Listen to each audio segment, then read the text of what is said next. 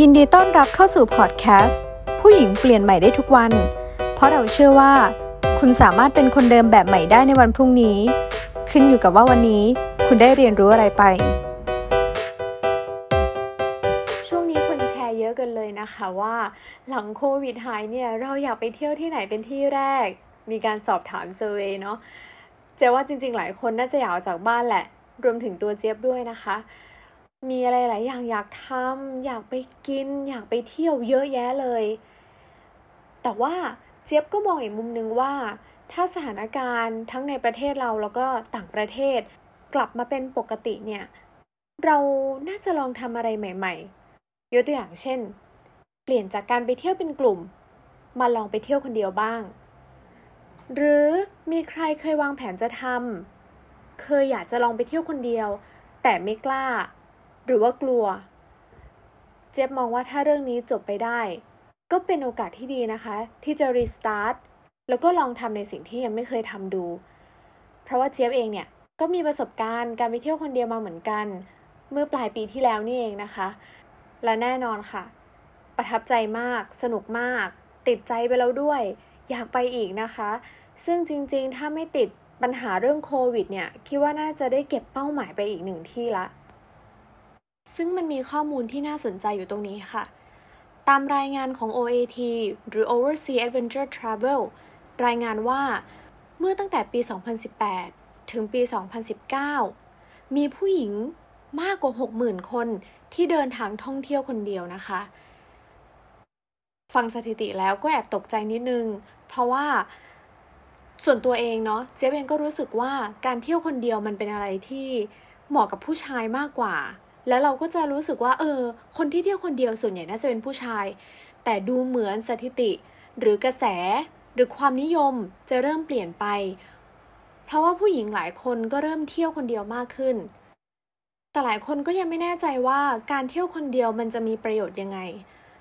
อ้างอิงจากตรงนี้เลยค่ะ งานวิจัยจาก Queensland University of Technology Business School ยืนยันว่า การเที่ยวคนเดียวสามารถทำให้เราสัมผัสถึงความอิสระ ผ่อนคลาย แล้วก็ค้นพบตัวตนได้จริง ๆ ด้วย ซึ่งข้อมูลเหล่านี้นะคะ ได้จากการสัมภาษณ์เชิงลึกกับผู้เข้าร่วม 24 คน ที่เดินทางท่องเที่ยวด้วยตัวเองเป็นประจำ ซึ่งพบว่าส่วนใหญ่เลือกที่จะเดินทางด้วยตัวเอง เพราะความสนุกไม่ใช่ความจำเป็นแต่อย่างใดนะคะสำหรับบางคน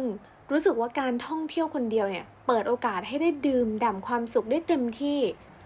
รวมไปถึงสามารถวางแผนการเดินทางได้ง่ายด้วย ไม่ต้อง balance ความต้องการของใครหลาย ๆ คนนะคะ วันนี้ก็เลยตั้งใจว่าจะมานำเสนอเกี่ยวกับการเที่ยวคนเดียวเนี่ย มันมีข้อดียังไงบ้าง เพราะว่าหลายคนเนี่ยอาจจะยังนึกภาพไม่ออกเนาะเจี๊ยบก็จะใช้ประสบการณ์ส่วนตัวด้วยนะคะ มาแชร์ว่า เรามองเห็นข้อดีของมันยังไง ถึงตัดสินใจที่อยากจะลองไปเที่ยวคนเดียว คิดว่าการนำเสนอข้อดีวันนี้จะอยู่ที่ประมาณ 10 ข้อเนาะเป็นเลขทุนๆเพราะว่าจริงๆ แล้วข้อดีข้อเสียก็อยู่ที่มุมมองของแต่ละคนนะคะ แต่ว่าข้อเสียของการเที่ยวคนเดียวก็มีเช่นเดียวกัน หรือว่าอาจจะมองว่าเป็นข้อควรระวัง ในส่วนตรงนี้เจี๊ยบอาจจะขอยกไปใน EP หน้านะคะ พื่อที่จะได้รวมกับเนื้อหาเกี่ยวกับเรื่องการแชร์กันไปเที่ยวคนเดียวด้วยเลย ว่าในส่วนของข้อเสียของการเที่ยวคนเดียวเนี่ยมีอะไรบ้าง แล้วเจี๊ยบป้องกันหรือว่าเตรียมความพร้อมกับมันยังไงอะงั้นเรามาที่ข้อแรกกันเลยค่ะ เขาบอกว่า การเที่ยวคนเดียวเราสามารถเป็นคนที่เห็นแก่ตัวได้อย่างเต็มที่เลย ฟังแล้วอาจจะดูน่ากลัวนิดนึงนะคะทำไมเราต้องกลายเป็นคนเห็นแก่ตัว จริง ๆอาจจะหมายถึงว่าเราสามารถยึดตัวเองเป็นหลักเลย มองตัวเองเป็นศูนย์กลางของทุกเรื่อง เราอยากจะไปเที่ยวที่ไหน ทานอะไร จะไปอยู่ที่มิวเซียม พิพิธภัณฑ์ หรือว่าสวนสนุกทั้งวันเลยก็ได้ เพราะบางทีเวลาเราไปเที่ยวเป็นกรุ๊ป เราอาจจะต้องฟังเสียงจากเพื่อนว่า เออ ใครอยากจะไปเที่ยวที่ไหนบ้าง แต่ถ้าไปเที่ยวคนเดียวปัญหานี้ก็จะหมดไป ถูกต้องไหมคะ ส่วนข้อต่อไปข้อที่ 2เขาบอกว่า เราจะได้เจอผู้คนหลากหลายมากมายแล้วก็จะน่าสนใจมากๆ ข้อนี้เห็นด้วยเช่นเดียวกันนะคะ เพราะว่าเวลาเราไปเที่ยวคนเดียวมีโอกาสที่เราจะได้คุยหรือสนทนากับคนท้องถิ่นหรือว่าเพื่อนใหม่ เราจะมีโอกาสนั้นมากขึ้นเลย แตกต่างจากการไปเที่ยวกับเพื่อนๆเนาะเพราะว่าเราก็จะอยากคุยกับเพื่อนเราแหละ โอกาสน้อยที่จะมีโอกาสได้เจอผู้คนอื่นๆ ฉะนั้นใครอยากจะเรียกได้ว่าเปิดประสบการณ์ หาเพื่อนใหม่ เชื่อว่าการไปเที่ยวคนเดียวก็น่าจะตอบโจทย์เช่นเดียวกัน ทีนี้มาถึงข้อที่ 3 นะคะ เขาบอกว่าการเที่ยวคนเดียวจะทำให้เรารู้จักตัวเองมากขึ้น แล้วก็สนิทกับตัวเองมากขึ้น เจ็บคิดว่าข้อนี้อาจจะเป็นเพราะว่าการที่เราไปเที่ยวคนเดียวเนี่ย มันเหมือนกับว่าเราไม่รู้จะคุยกับใครอะ่ะบางทีเราก็ต้องหันมาคุยกับตัวเองเนาะคุยในใจถามตัวเอง อาจจะเป็นช่วงเวลาในการทบทวนตัวเองมากขึ้น ว่าช่วงนี้ชีวิตเราเป็นยังไง มีความสุขดีไหมฉะนั้นเราจึงมีความรู้สึกเหมือนว่าเราสนิทกับตัวเองมากขึ้น รู้จักตัวเองมากขึ้นนั่นเอง ส่วนข้อต่อไปข้อที่4นะคะเขาบอกว่าเราจะสามารถพักที่ไหนก็ได้ โดยไม่ต้องรู้สึกผิด อันนี้ก็เห็นด้วยเช่นเดียวกันค่ะ ราะอะไร นึกภาพเวลาเราไปเที่ยวกับเพื่อน เพื่อนเดินเก่งมาก แต่เราเนี่ยไม่ไหวแล้ว อยากจะนั่งพักตรงนี้สักชั่วโมงสองชั่วโมงเลย แต่ว่าด้วยลิสต์รายการต่างๆ สถานที่ที่จำเป็นต้องไปในแต่ละวัน ด้วยปัญหาของเวลาที่บีบรัด ฉะนั้นบางทีเราก็พักไม่ได้ใช่ไหมคะ แต่ถ้าเราไปเที่ยวคนเดียว บอกเลยว่า เรื่องนี้จะเป็นเรื่องอะไรที่ง่ายมาก เพราะไม่ว่าเราอยากจะนั่งพักที่ไหน นานเท่าไหร่ ก็ได้เลย เหมือนเจี๊ยบเองเนี่ย บางทีบางวันแพลนสถานที่ท่องเที่ยว มีไปแค่สองที่เอง แล้วที่เหลือก็อาจจะมีการกลับมาพักที่โรงแรมก่อน มาดื่มน้ำเข้าห้องน้ำให้เรียบร้อยแล้วค่อยกลับไปอีกครั้งหนึ่ง ฉะนั้นข้อนี้ก็เห็นด้วยเช่นเดียวกันค่ะ 5. ไปอย่างรวดเร็วนะคะ มาถึงข้อต่อไปข้อที่ 5 เขาบอกว่า เราจะใช้โอกาสนี้ในการก้าวออกจาก comfort zone ของเราเอง ถามว่าเราก้าวออกจาก comfort zone ของเรายังไง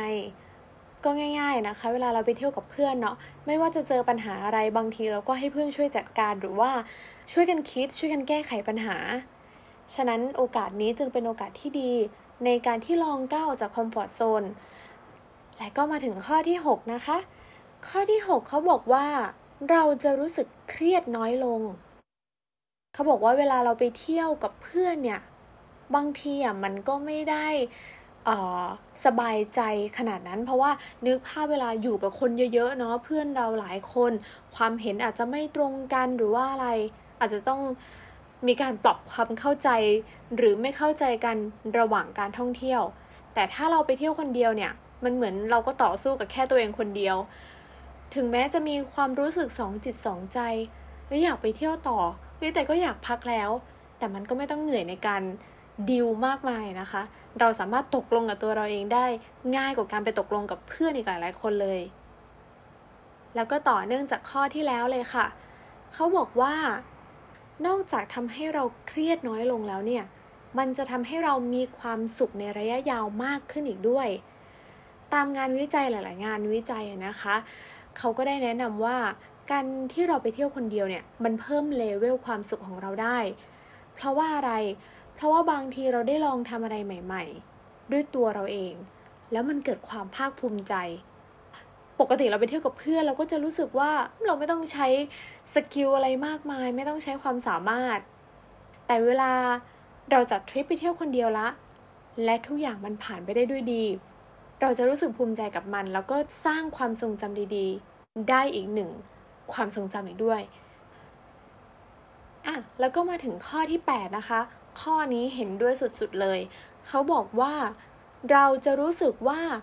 skill ด้านภาษาของเราพัฒนาขึ้นหลังจากไปเที่ยวคนเดียว ถามว่าข้อนี้ทำไมถึงเห็นด้วย เพราะว่าหนึ่งเหตุผลที่เจี๊ยบเลือกที่จะลองไปเที่ยวคนเดียว ก็เพราะว่าอยากลองไปใช้ภาษา ที่เราร่ำเรียนมาด้วยตัวเองว่ามันใช้ได้ผลจริงไหม เพราะว่ายอมรับว่าเวลาเราเรียนภาษาเนี่ย แล้วเราไม่ได้ใช้มันเนี่ย เราก็จะไม่มีทางรู้เลยว่า skill หรือว่าทักษะของเราตอนเนี้ยมันเป็นยังไงบ้าง เหมือนเจี๊ยบเอง เจี๊ยบเรียนภาษาอังกฤษด้วยตัวเองใช่ไหมคะ ฉะนั้นอยู่ในประเทศไทยเนี่ย เราจะหาพื้นที่หรือสถานที่หรือกิจกรรมที่สามารถลองใช้ภาษาอังกฤษเนี่ยมันไม่ได้ง่าย เจี๊ยบก็เลยจัดทริปลองไปเที่ยวคนเดียวดูเพื่อทดสอบนะคะ แล้วก็พบว่ามันก็ผ่านไปได้ด้วยดีนะคะ อาจจะมีบางคำศัพท์ ที่เราไม่เคยใช้ไม่เคยได้ยินบ้าง แต่นั่นแหละค่ะมันทำให้เราได้ทดสอบกับตัวเอง ว่าที่เราเรียนมาเนี่ยมันใช้ได้จริงมากน้อยแค่ไหน ฉะนั้นใครสนใจอยากจะไปทดสอบทักษะภาษาของตัวเองที่ต่างประเทศ ไม่ว่าจะเป็นภาษาอังกฤษ ภาษาจีน ภาษาญี่ปุ่น ภาษาเกาหลี ก็เลือกที่นั่นเลยค่ะ ที่ที่เราสนใจ หรือกำลังเรียนภาษานั้นนั้นอยู่ เชื่อว่าคุณจะสนุกกับทริปนั้นอย่างแน่นอน แล้วก็มาถึงข้อที่ 9 แล้วนะคะ ข้อที่ 9 จริง ๆ ค่อนข้างลิงก์กับข้อที่ 8 ก็คือเกี่ยวกับการพัฒนาทักษะภาษา เพราะว่าข้อที่ 9 พูดถึงความมั่นใจของเราที่มันจะสูงขึ้น อันนี้แน่นอนอะนะคะ ความมั่นใจในที่นี้มันอาจจะไม่ใช่แค่การใช้ภาษาต่างประเทศในการเอาตัวรอด แต่หมายถึงว่าเรามั่นใจที่เราจะเจอปัญหาด้วยตัวเอง แก้ปัญหาด้วยตัวเองสำหรับข้อนี้เจ๊ก็เห็นด้วยนะคะ เพราะว่า แน่นอนค่ะ เราได้ความมั่นใจจากการสื่อสาร แล้วก็ความมั่นใจในการแก้ปัญหาหรือเผชิญกับปัญหา ทักษะเหล่านี้มันจะหล่อหลอมในตัวเรา วันนี้เราไปเที่ยวมา พรุ่งนี้อาจจะยังไม่รู้สึก แต่ว่านานๆไปเราจะเห็นถึงความเปลี่ยนแปลง เกี่ยวกับเรื่องความมั่นใจที่เรามีเพิ่มขึ้นอย่างแน่นอน แล้วก็มาถึงข้อสุดท้ายนะคะ ข้อที่ 10 ข้อที่ 10 ก็ลิงก์เช่นเดียวกัน เขาบอกว่า เราจะสามารถแก้ปัญหา แล้วก็ตัดสินใจได้ดียิ่งขึ้น ทุกทริปมีปัญหาอยู่แล้วไม่ว่าจะไปเที่ยวกับเพื่อนเที่ยวกับครอบครัว หรือว่าเราไปเที่ยวคนเดียว มันจะมีปัญหาเล็กๆ น้อยๆ ให้เราต้องคอยแก้ รวมไปถึงการตัดสินใจ เพราะว่ามันจะเพิ่มพูนทักษะการตัดสินใจเฮ้ยเราจะเลี้ยวซ้ายเฮ้ยเราจะเลี้ยวขวา ข้อมูลตรงนี้ไม่เคยเห็นเลยสถานที่นี้ไม่เคยเห็น เราควรจะไปเส้นทางไหนให้ค่ารถมันถูกที่สุด ทุกอย่างมันจะเพิ่มทักษะ โดยที่เราเองก็ยังไม่รู้ตัวนะคะ ฉะนั้นข้อนี้เจี๊ยบก็ยังเห็นด้วยเช่นเดียวกัน ว่าการไปเที่ยวคนเดียวจะช่วยเพิ่มพูนทักษะในเรื่องของการตัดสินใจ แล้วก็แก้ไขปัญหา เย่จบไปแล้วนะคะ 10 ข้อ ข้อดีของการไปเที่ยวคนเดียว เป็นไงบ้างคะตัดสินใจว่าจะไปหรือว่าไม่ไปกันแล้ว แต่ว่าจริงๆ แล้วอะมีอีกเรื่องนึงนะคะ ที่อยากจะขอเสริม คือการไปเที่ยวคนเดียวเนี่ย ถ้าเรากลัวเหงาหรือกลัวว่ามันจะรู้สึกน่าเบื่อจนเกินไป เจฟเสนอว่าควรตั้งเป้าหมายอะไรสักอย่างที่เราอยากจะพิชิต ไม่ก็นำข้อดีของมันนี่แหละ มาเป็นเป้าหมายเลย มันอาจจะทำให้เรารู้สึกว่ามีกิจกรรมทำในแต่ละวัน ไม่ต้องรู้สึกว่าว้าเวไม่มีใครจะคุยไม่มีกิจกรรมอะไรให้ทำนี่แหละค่ะ ตั้งเป้าหมายแล้วก็พิชิตในแต่ละวัน มันทำให้เรารู้สึกตื่นเต้นในทุกๆวันไปด้วย แต่สำหรับใครที่ยังกล้ากล้ากลัวๆนะ มาถึงตอนนี้ก็ยังตัดสินใจไม่ได้ ไม่กล้าที่จะไปเที่ยวคนเดียว เดี๋ยว EP หน้า เจี๊ยบสัญญาว่าจะมาแชร์ประสบการณ์ที่ไปเที่ยวคนเดียวนะคะ ว่าเตรียมตัวยังไงบ้าง ส่วนใครกลัวจะเหงาไม่ต้องเป็นห่วงเลย เพราะว่าเราจะมาบอกวิธีการเพิ่มเพื่อนใหม่ของคุณ จากการไปเที่ยวคนเดียว EP หน้าจะมาแชร์ให้ฟังนะคะ แต่วันนี้ก่อนแยกย้ายไปเพื่อเตรียมแผนสำหรับการท่องเที่ยวนะคะ มีประโยคนึงที่น่าสนใจมาก อยากจะมาแชร์ทุกคนฟังนั่นก็คือ solo travelers don't go alone because they have to they do it because they want to นักเดินทางคนเดียวไม่ได้ไปเพราะความจำเป็น แต่เพราะเขาอยากจะทำ เจอกันใหม่ EP หน้านะคะ สวัสดีค่ะ